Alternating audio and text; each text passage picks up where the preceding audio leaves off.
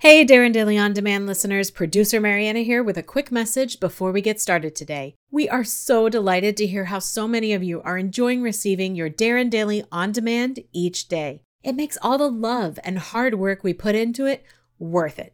If you are loving it, we would really appreciate it if you would give it your five star review and leave your enthusiastic comment on the podcast platform you're receiving this on. It helps others find their way to us and helps us expand the Better Everyday movement further and farther. And once again, thank you for being on this continual and never ending growth journey with us. Now, let's get to today's episode. Welcome to Darren Daily On Demand, your most trusted resource to help you become better every day. Here's your success mentor, Darren Hardy. Courage is overrated. At least it's overestimated. You don't have to live courageously. In fact, you can be a coward 99.9305556% of the time, to be exact. You only need to be courageous for, let's say, 20 seconds at a time. Those 20 seconds when you pick up the phone to call that big kahuna prospect. The 20 seconds when you walk up to a circle of strangers and introduce yourself. The 20 seconds that you volunteer to come up on stage. The 20 seconds that you contemplate jumping into the icy cold water. 20 seconds you are arguing with your spouse and choosing to relent. The 20 seconds that you know you need to have that tough conversation with a friend. The 20 seconds before you know it's time to let someone go. Or you need to say no, even though it will make you unpopular. Those 20 seconds that you ready yourself to jump out of the plane. Each one of those defining moments only requires 20 seconds of real courage, at most.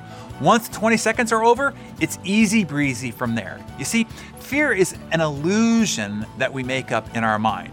An illusion can only exist in the absence of reality. Once reality takes over, the illusion dissipates.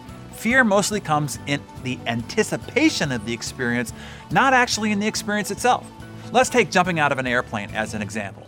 Seymour Epstein of the University of Massachusetts at Amherst conducted a study in which novice jumpers were fitted with heart rate monitors that measured their pulses as the plane climbed towards its release point.